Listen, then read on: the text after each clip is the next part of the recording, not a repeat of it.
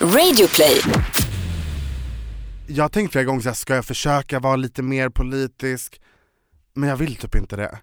För alltså, sådana människor behövs och de som finns på youtube idag som liksom håller på med de budskapen, alltså tack gode gud, det behövs verkligen. Men jag är så nöjd med att vara den här som faktiskt kan hjälpa andra genom att enbart vara mig själv.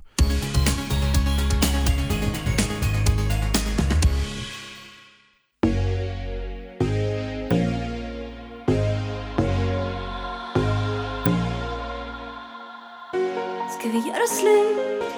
Gå åt varsitt håll? Blir det bättre då? Tror du allt blir bra? Ingen vet nog när, ingen vet nog hur Ingenting blir som förut igen Hallå Regnbågslivs lyssnare, det är Tobias här, Och Anton här som vanligt. och vi tänkte börja podden på ett lite annorlunda sätt med tanke på omständigheterna Anton. Ja, alltså nu får du det låta så dramatiskt Tobias, vilket det ju faktiskt egentligen är också på sitt sätt, men det är ju inte bara dramatiskt. För vi har ju bra och eh, dåliga nyheter får man ju säga på ett sätt. Ska vi börja med de dåliga nyheterna? Take it away. Det är nämligen så att jag och Anton är inte längre ett par.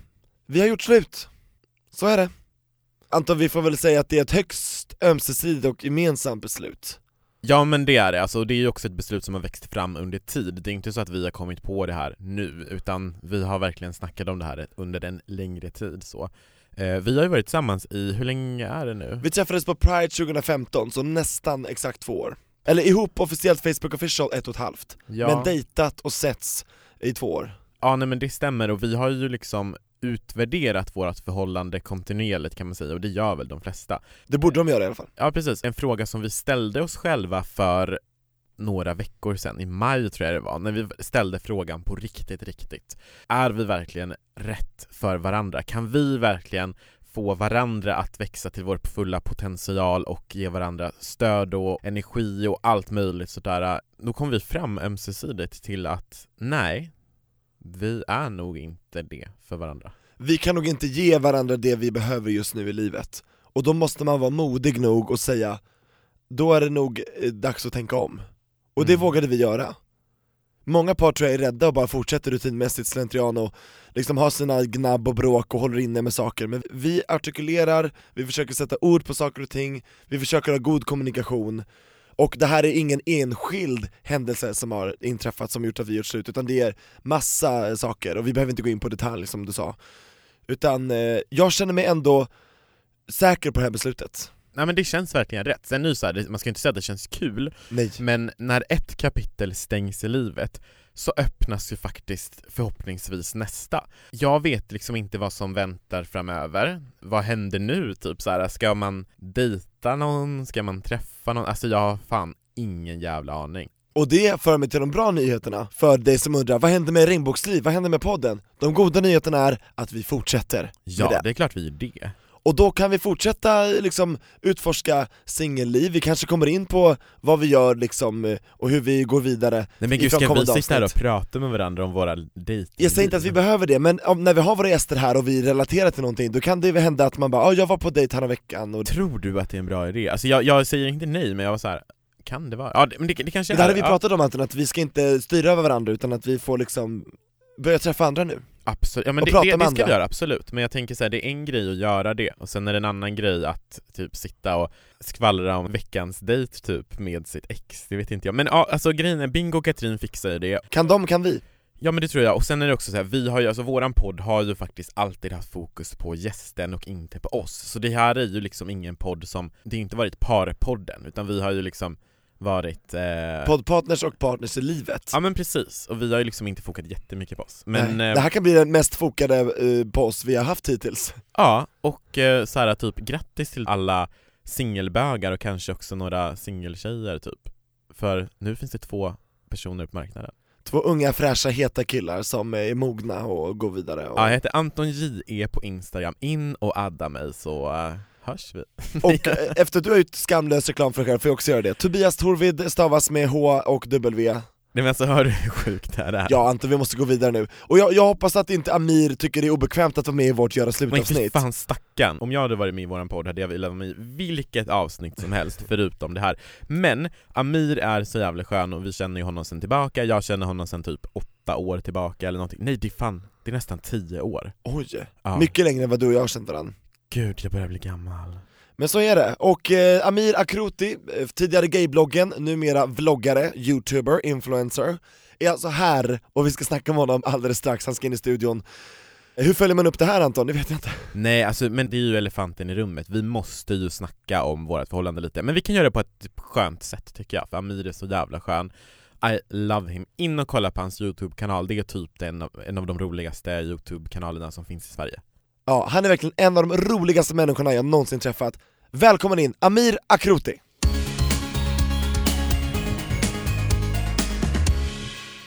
Välkommen till Regnbågsliv Amira Kroti och förlåt för att du ska vara med i vårt Göra slut-avsnitt. Ja, men tack så, det var jätteintressant kan jag säga, tack så jättemycket. Det var inte planerat, men sen så kände vi, eller jo, vi hade kunnat välja mellan dig och en annan, men då kände vi ändå så här att vi går ändå så här back, vi är ändå så här typ Ja, Ja, vi, vi, du, you Amir relate. kan ta du det. först- Amir kan ta det, Amir, så du ska få tipsa oss lite senare och hjälpa oss lite så här processa vårt breakup det löser vi, det fixar vi Tack! För Mm. du är ju nämligen i en relation fortfarande, eller hur? Ja, Så att vi inte behöver göra dubbel göra ja det spelar om allt. Sen 2011 Ja, med samma person, Douglas. Mm, mm. Dogge kallar vi honom för. Ja, Dogge Dogge. Jag kallar sant. ju alltid folk vid, jag kallar ju dig för Tobias Nej för det är bara när du är annars är det ju Toris eller Ja, Toris brukar jag Bubbis, säga när vi var ihop då, då. Ja, Mm. precis Toris, den var faktiskt gullig Ja, Toris. Toris Toris! Och det säger dina kompisar också. Ja, Toris Men nu är det slut med Toris. Nu är det slut med. Toris, nu blir det ingen mer. Toris Och hör sen. Hur träffades du och Dogge?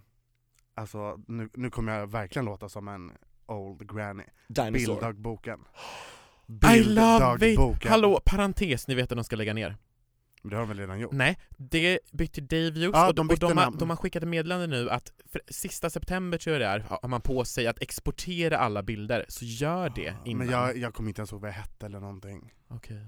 Men vadå, okej förlåt, fortsätt, bilda boken, du och 2011. Douglas, du Ja, och Dogge. nej, ja eh, nej, nej, 2011 träffades vi Men vi har ju haft eh, telefon, MSN-kontakt sedan 2007 Det här är verkligen back in the day. Gud jag insåg precis att i år är liksom vårt typ 10-årsjubileum Hur ska det firas? Ingen aning Nej. Men han, han skrev till mig på, det är också, jag är alltid nog med att poängtera att han skrev till mig, jag skrev inte till honom Exakt. eh, Jätteviktigt Eftertraktad. Eh, mhm. Nej men han skrev till mig och eh, så började vi snacka lite, men jag var såhär, jag bara, nej men han var väl inte så speciellt snygg liksom, så jag bara whatever. Eh, sen började min bästa kompis, bästa killkompis prata om honom istället. Och då vart jag såhär bara, ah, fast nu tycker jag typ att han är snygg så att nu vill jag prata med honom. Så att jag började prata mer med honom och de började prata mindre. Och sen från 2007 till 2011 när vi väl sågs, så hade vi så här, liksom fram och tillbaka kontakt på sms, eh, ja, men samtal, MSN, allt vad det hette. Hur gammal är han? Eh, som mig, 90 90 Och ni, i början av ert förhållande så hade ju ni distansförhållande, eller hur? Ja, Just det, men fruktansvärt. Först då, ni hade skrivit med varandra och sen så blev ni, ni skulle träffas, han bodde i Malmö va? Och du i Ja, alltså jag skulle till, eh, inte till Malmö utan till Skåne för att träffa en, eh, en kompis, en killkompis. Och eh, han kunde bara hänga med mig på fredagen. Så då skrev jag till Douglas och bara såhär, jag har lördagen fri i Malmö, typ såhär, vill du ses? Och då sa han att eh, han skulle ut, men att om jag inte har något att göra får jag självklart följa med och behöver jag sovplats så kan jag sova hos honom. Så eh, ja, Det lät det, intressant. det hände. Men hur lång tid tog det tills, att, eh, tills dess att ni blev ett par? Det sa, jag kan inte säga att vi blev tillsammans direkt, för det kan jag inte säga. Men alltså det klickade absolut direkt. Och det har jag alltid sagt att jag och Dogge har aldrig dejtat. För att när vi träffades första gången, då har vi känt varandra i fyra år. Så att det, Ah. alltså det var ju såhär, dejta, lära känna, det fanns ju inte. Alltså jag visste ju allt om honom redan. Ni var förbi det? Ja, Ah. ja. Men kan vi prata lite om det här distansförhållandet? För du Mm. bodde i Stockholm Ja. och eh, Dogge bodde i Malmö. Mm. Nej men jag brukar alltid tänka tillbaka och typ såhär, bara, jag tror aldrig jag mått så dåligt. För att alla är olika, jag är en beroende människa. Så att när jag fastnar för någon, alltså den blir, alltså, den blir inte av med mig. Så att liksom att aldrig kunna se, jag höll ju på att liksom, alltså dö. Det var hemskt. Så hur ofta sågs ni? Var det du som alltid fick åka söderut eller hur gjorde Vet ni vad, eh, när jag åkte därifrån då första gången så var jag så här. jag har väldigt mycket stolthet som ni kanske vet och jag bara, nej men jag kan inte höra av mig först, det går absolut inte. Redan dagen efter, han bara, när kommer du igen? Jag bara, direkt boka tågbiljett. Så bara, snart kanske. Åh. Men vi sågs varannan var tredje helg. Nu, jag sa det som att, det inte, som att det var ganska ofta men det är det faktiskt inte. Nej. Därför när man är kär, då är det en evighet. Men det går inte. Alltså jag är ju såhär du vet, smsar oavbrutet, jag tycker synd om honom, han, alltså, jag menar, han jobbar ju om dagarna och jag bara terroriserar hans mobil och bara Vad gör du? Kan du ringa någon rast? Alltså skitjobbig. Mm. Hur hanterade Douglas ert distansförhållande? Vad har han sagt? Vi har faktiskt inte pratat någonting om det vad jag kan komma ihåg Men jag tror absolut att han tyckte det var lättare än vad jag, just för att jag vet, jag är en beroende människa alltså, jag, alltså, Och han hade ett jobb också så han kunde få tankarna på annat. Det är ju det, han hade ett jobb, alltså Ditt jobb har ju alltid varit det du... Min bärbara dator Ex- har varit precis. mitt jobb och det är fortfarande konstigt nog, men ja Grattis till det. Ja, tackar Det är inte alla som kan, så länge. Apropå det jobbet med eh, bärbara datorn, du har ju, eh, du har ju bloggat och nu så kör du ju eh, Youtube. mm. För du har ju slutat blogga och Ja. kör enbart Youtube.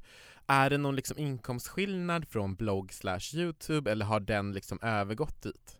Absolut att det går bättre för mig nu Men det tror inte jag handlar om att ja, det är för att det är Youtube och inte en blogg utan Mm. det är för att när jag började blogga, alltså då var jag 18 och som sagt jag är väldigt omogen så att mentalt kanske jag var 14 då Och så får jag helt plötsligt en blogg som många läser, ja men det, så här, det kommer lite pengar Det enda jag brydde mig om, det var så här: okej men folk vet vem jag är Mm.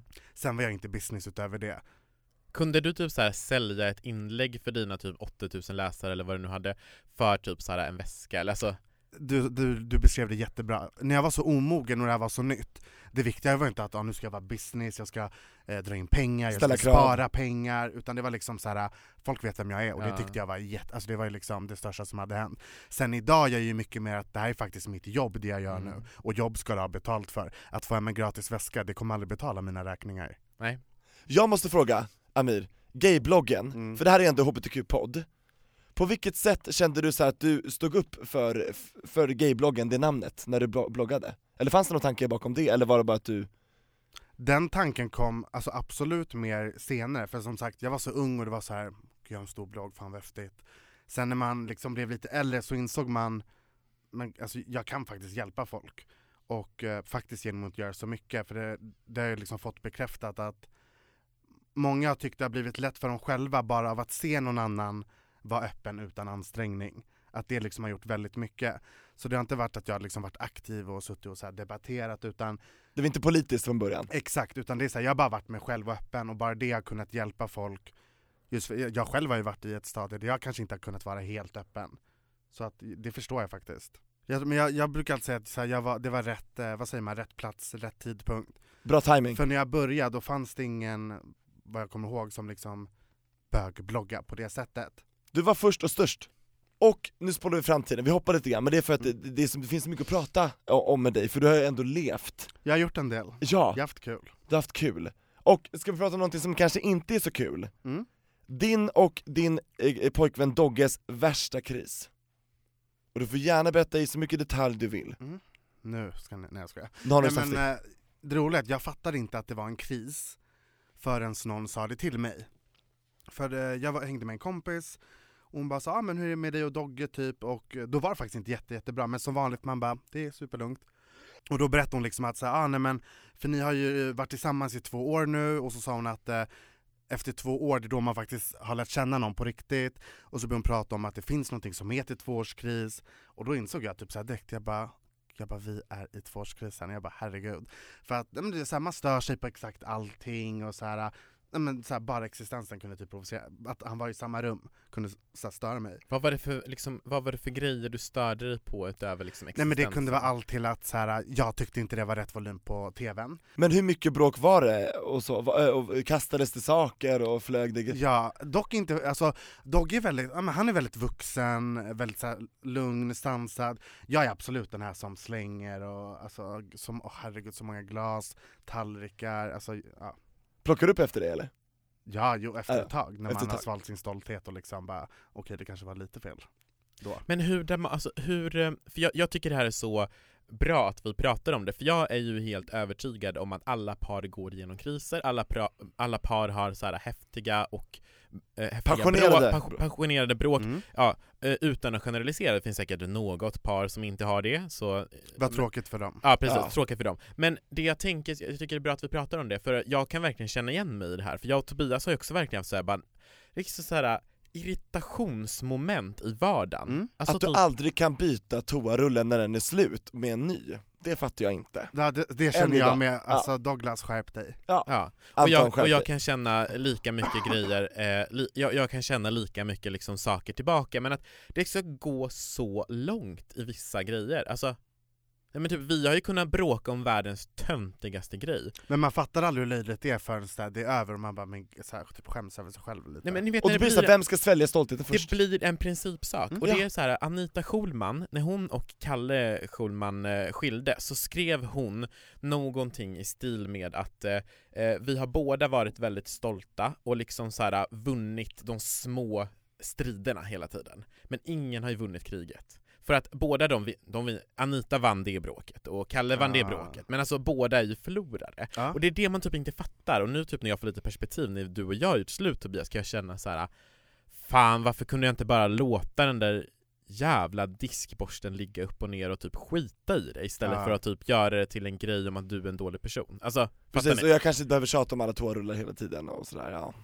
Ja, det kan ju vara bra. Vad bra att vi kommer på det nu typ. Ja. Det Ja, löst. men vi ångrade oss inte, utan det var ett bra beslut.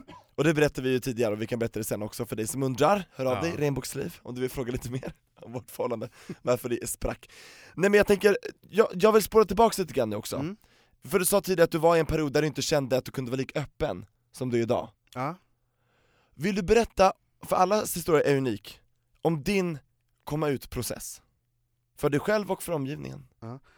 Jag tror att många upplever att komma ut-processen för sig själv är lätt och att det sen blir väldigt svårt när man ska ut för familj, vänner. För mig var det raka motsatsen. Alltså under, jag tror det var kanske Alltså i alla fall alltså en, två minst års tid, så typ såhär, du vet man grät sig till sömns, man trodde att såhär, det är fel på mig, jag är jättekonstig, liksom, det här är verkligen inte okej. Och det tog liksom två, tre år att acceptera, bara, nej men jag, jag är faktiskt gay, så, alltså så är det. Så att när jag hade accepterat för mig själv och tagit mig igenom det här liksom jobbiga, alla de här tankarna på kvällarna, då var det hur lätt som helst. Hur gammal var du då ungefär? 17. Och då var det var liksom direkt eh, vänner, familj, och alla tog det jättebra. Jag har liksom aldrig varit med om ja, men liksom att någon har backat, tagit avstånd. Det är jätteskönt att det finns sådana lyckliga, Ja, alltså, jag har märkt att det uppmärksammas väldigt mycket, alltså sådana här liksom mardrömshistorier. Och jag tror att många kan vara rädda för att komma ut, för att det man har hört är ju det här med att så här, det går verkligen åt skogen. För det vet jag själv att jag tror jag aldrig hört någon berätta så här, en historia som matchar min. Jag har aldrig hört någon annan prata om att så här, men det var jättelätt. Så jag har ju varit ibland så här, är det bara mig det har varit lätt för? Liksom så här, är det verkligen katastrof för alla? Mm. Men jag tror liksom att många har det väldigt lätt men att den, alltså förståeligt, den Ja. berättelsen kanske försvinner lite.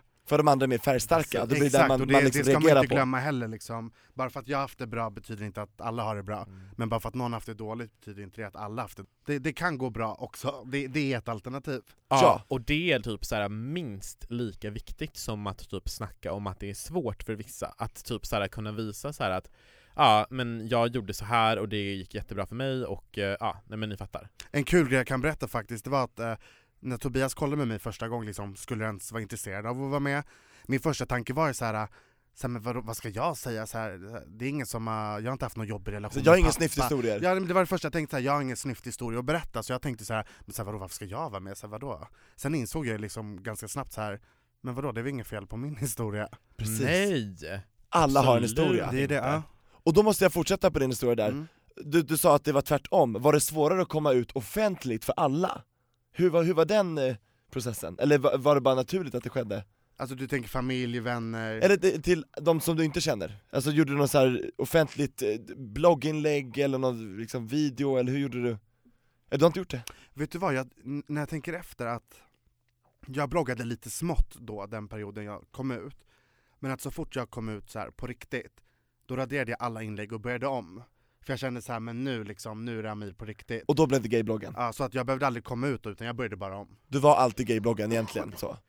Det där tror jag är så jävla smart, att bara så här typ tryck på refresh-knappen i livet. För Ja. när jag flyttade till Stockholm och började på John Bauer och gick då med, med, med din och min då, Mm. då gemensamma kompis William och började frisör, då sa min lärare till oss första dagen, hon bara Kolla på varandra nu, det ingen här som vet någonting om er, så ni kan välja vem ni vill vara. Och då valde jag, jag bara så här, "Eh, då, ja men då är jag ju mig själv, öppen, Mm. då blev det ju ingen grej. Men när man liksom är i ett sammanhang där man typ är så här heterosexuella Tobias eller heterosexuella Anton som typ har varit tillsammans med Jenny, då blir det nog svårare. Ja. Eller förstår ni jag tänker? Jo, jo, att det är så här jo, lättare om man bara kan refresha livet. typ. Istället för att behöva bryta så tydligt mot någonting som alla Ja, känner till. och förklara. Ja, Ja. gud. Jag skulle vilja typ återgå och snacka mer om förhållandet med dig och Dogge, för Mm. jag är så nyfiken på, i och med att nu är ju jag och Tobias gjort slut, det höll inte för oss och typ så här, vi vet att det är, vi, vi har, ja, eh, så. Eh, men ni är ju ett par Mm. och ni har ju varit det väldigt länge. Ja, jo. Hur har ni liksom gjort för att lyckas?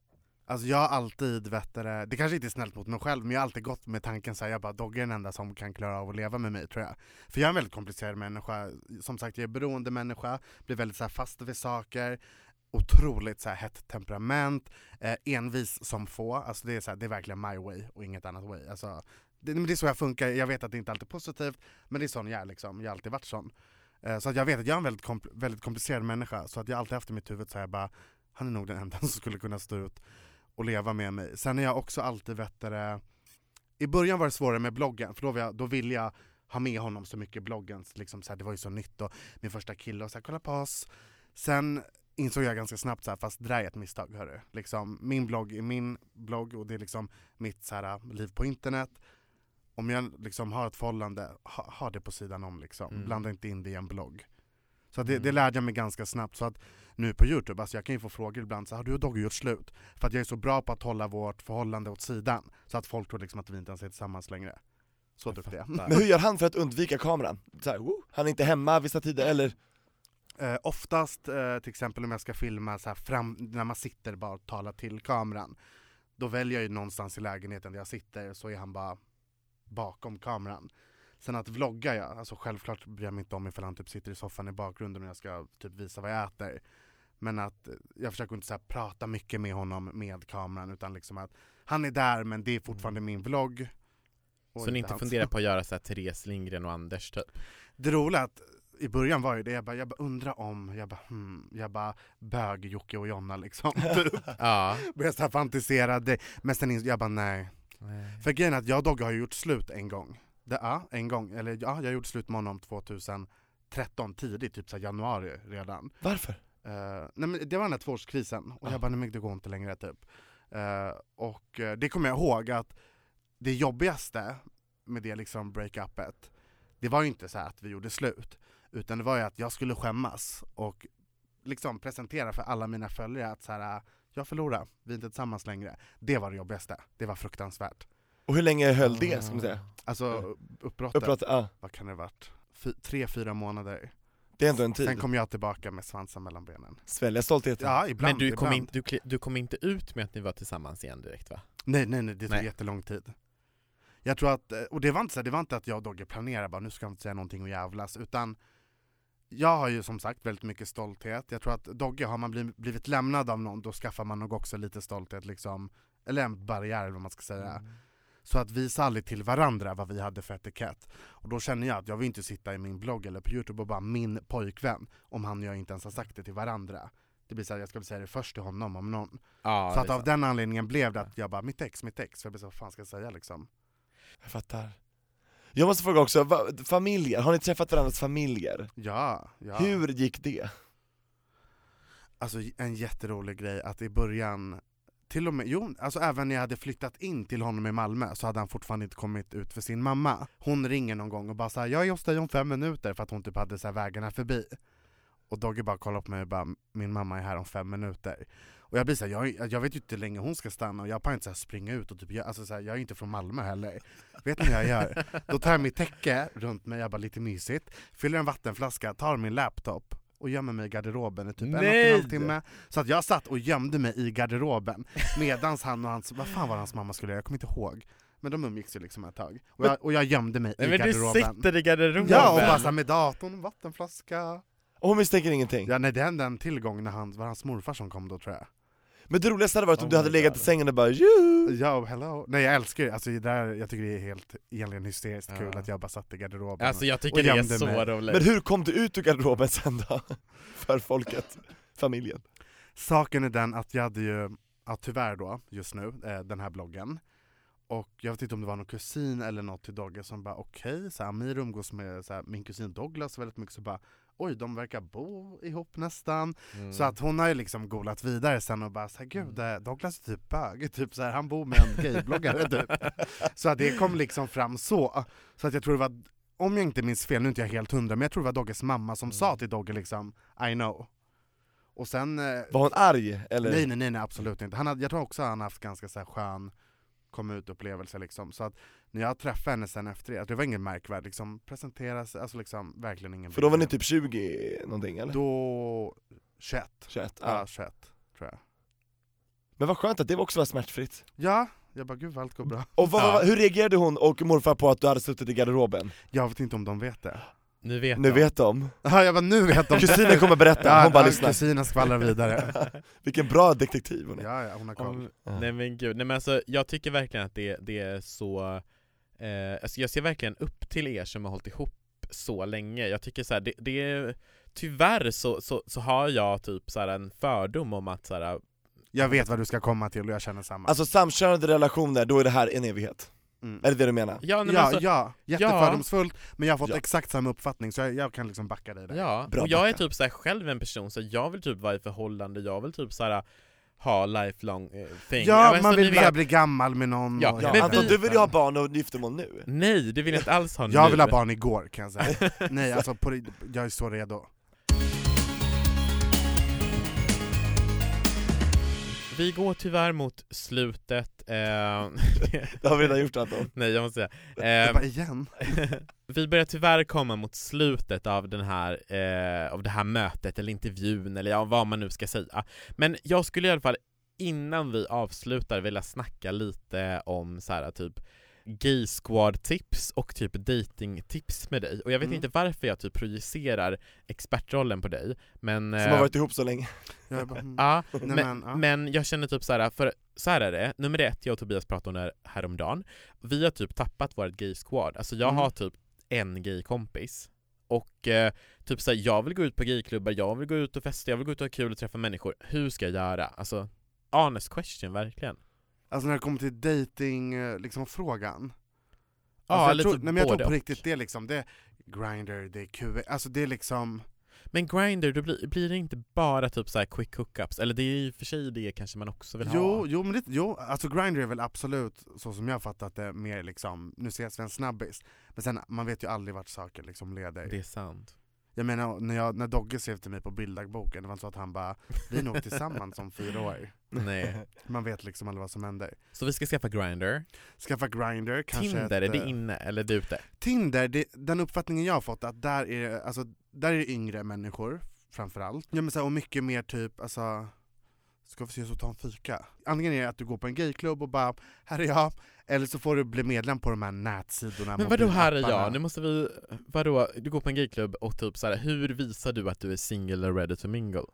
Nej, men det ser man på folk, man ser, Ser man liksom, det? du har självrespekt, du har inte Ja självrespekt. okej, Så. och då kommer man se det på mig, Anton har inte självrespekt Nej, men jag, jag tänkte varför, Ja. går jag på en, alltså nu, det finns ju inget som heter straight club, men säger så så fattar de vad jag menar. ja. Går jag på en vanlig klubb, jag tycker att det är mycket så luddigare att se så här, varför är du här? Mm. Men att går jag på en gayklubb, som det kallas oftast, jag tycker att man ser direkt liksom, Ja. du vill ha kuk, du vill ha kuk, du vill dansa. Man, man ser ganska, jag tycker det. Eller, eller jag är kanske snabb att döma, jag vet inte. Ja. Men då behöver man ju sitt gay squad, hur skaffar man det? Alltså det där har jag haft det lite svårt med. För att i början när jag kom ut, då var det så här, "Åh, nu måste jag umgås med bögar. Och det var jätteofta jag kunde tänka så här, så här, men gud du är inte ens kul, varför slösar jag min tid på dig bara för att du är bög liksom? Men att idag är det med att, själv, jag hänger med bögar idag med, men det är inte för att de är bögar. Utan det har bara blivit att man hänger, kanske för att man har delade intressen eller vad det nu kan vara. Men att jag, jag har liksom inte fokuserat på det, för jag tror att då blir det, då blir det mer tillgjort och då blir det svårare. Utan bara så här, det kommer.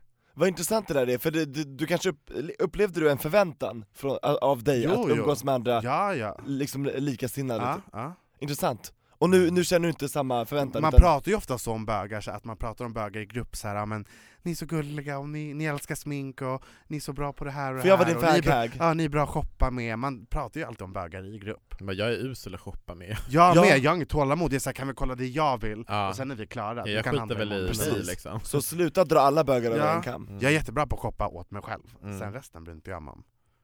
Gud Ja. hemskt det låter. Nej men jag håller med dig, amen alltså. Nej men faktiskt. Du är klok Amir. Du borde vara en sån här Alltså ibland, tyck, ibland tycker jag inte det, men ibland tycker jag det. Och nu i, i, när du vloggar på youtube och allting, har du kommit på dig själv med att du gör, alltså gör, gör du videos som är liksom uttänkt hbtq, så här, ju- ju- försöker du göra poänger, försöker du så här, liksom göra några slagkraftiga politiska budskap? Det är väl det han inte gör? Nej det är det, Nej, inte, det är det, det- är det som är ditt budskap kanske, att det det inte jag har tänkt flera gånger så här, ska jag försöka vara lite mer politisk?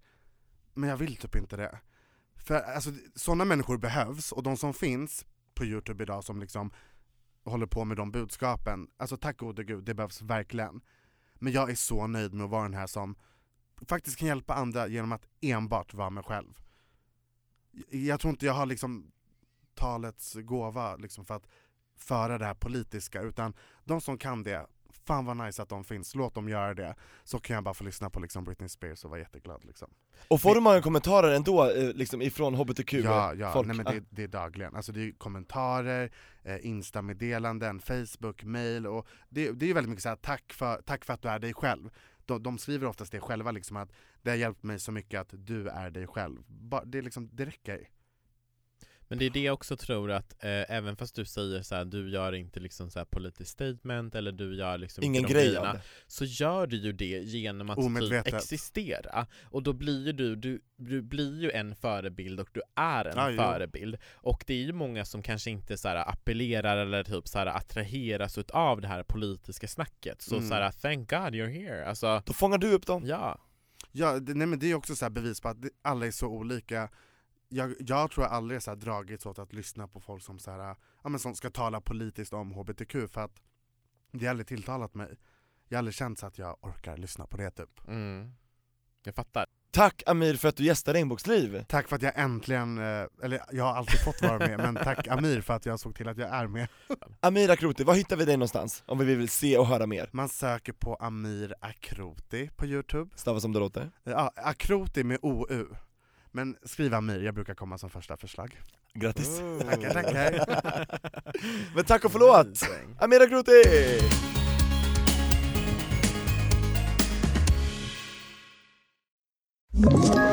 Ett poddtips från Podplay. I fallen jag aldrig glömmer djupdyker Hasse Aro i arbetet bakom några av Sveriges mest uppseendeväckande brottsutredningar. Går vi in med hemlig telefonavlyssning och, och då upplever vi att vi får en total förändring av hans beteende. Vad är det som händer nu? Vem är det som läcker? Och så säger han att jag är kriminell, jag har varit kriminell i hela mitt liv men att mörda ett barn, där går min gräns. Nya säsongen av Fallen jag aldrig glömmer på Podplay.